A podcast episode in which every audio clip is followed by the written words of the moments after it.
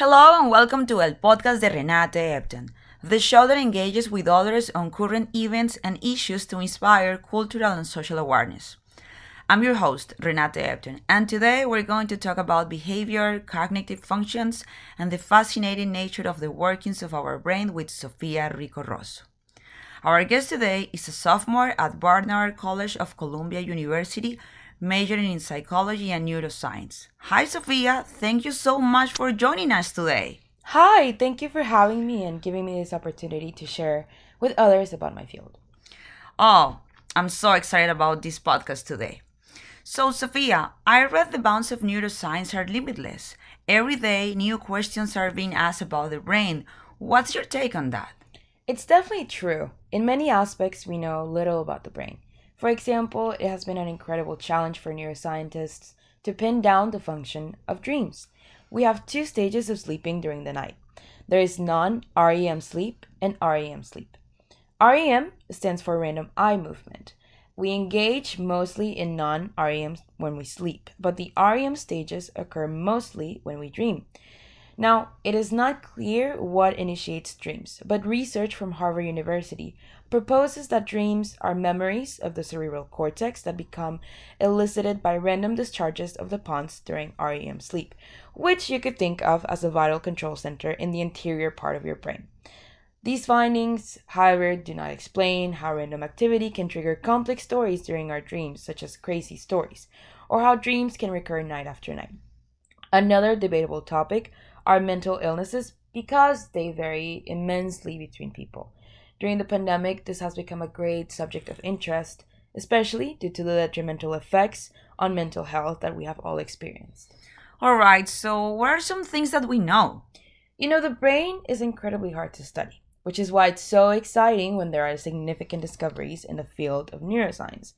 One exciting finding has to do with language. I learned language has profound consequences on brain functioning. And as a bilingual person, research focused on bilingual people draws my attention a lot. Today, there is growing evidence that bilingual individuals may have higher levels of empathy. According to a recent study from the University of Chicago, bilingual children are more likely to be empathetic and better communicators. This is because exposure to another language gives people, and children in this case, a better understanding of others' perspectives. I mean, you're trying to understand someone with different forms of expression and communication, and so speaking two or more languages then can enhance your ability to understand other points of views. This podcast could be proof of the research I just mentioned. You have an audience that speaks Spanish, and here we are speaking English. By listening to this podcast, you could say your listeners try to put themselves in other people's shoes. They want to understand the nuances of complex issues and not just the binaries of it, which is great. Oh, 100%. So you're saying there is scientific evidence that bilingual individuals have higher levels of empathy due to the fact that they're, uh, they're able to understand other points of view? That is pivotal to my research in why we need to become more empathetic. Yeah, it's incredible what neuroscience can teach us about ourselves. Yeah. So, what advice would you give to someone wanting to learn more about neuroscience? Well, in my personal experience, when I took my first neuroscience class ever, I found it intimidating. As an immigrant, a Latina, and a first generation student, I did not find many who looked like me in that class. Not only that, but in the professional field of neuroscience, women are underrepresented. I used to think of science related subjects as far away from my interest a few years ago. And today, I would advise someone that is interested in neuroscience to find a specific aspect related to your life and even your family's history and connect it to findings that help you understand yourself and your loved ones better. For example, if a person close to you goes through trauma, perhaps you would like to understand how their brain networks have changed.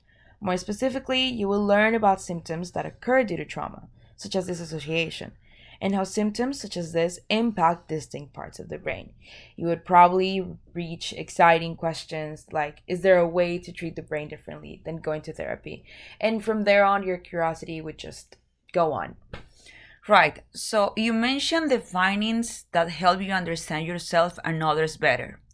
Could you tell us more about some of the best resources that have helped you along the way? Yeah, I would recommend this uh, great book called Talking to Strangers um, by Malcolm Gladwell, a Canadian psychologist. Um, it, it's fascinating. Everything he talks about has to do a lot with psychology. And for me, being part of organizations at school, such as Gray Matters, which is Columbia's undergraduate neuroscience journal, has also been a great resource. Well, thank you so much for being with us today. For those who want to follow you, what is your Instagram account? You can follow me at Sofia Rico Rozo. Okay, guys, follow Sofia in her social media and thank you for listening to El Podcast de Renate Ebden. Before we go, show some love for your favorite podcast by following in Spotify. Then stay tuned for the next week episode. Abrazo, bye. Mm.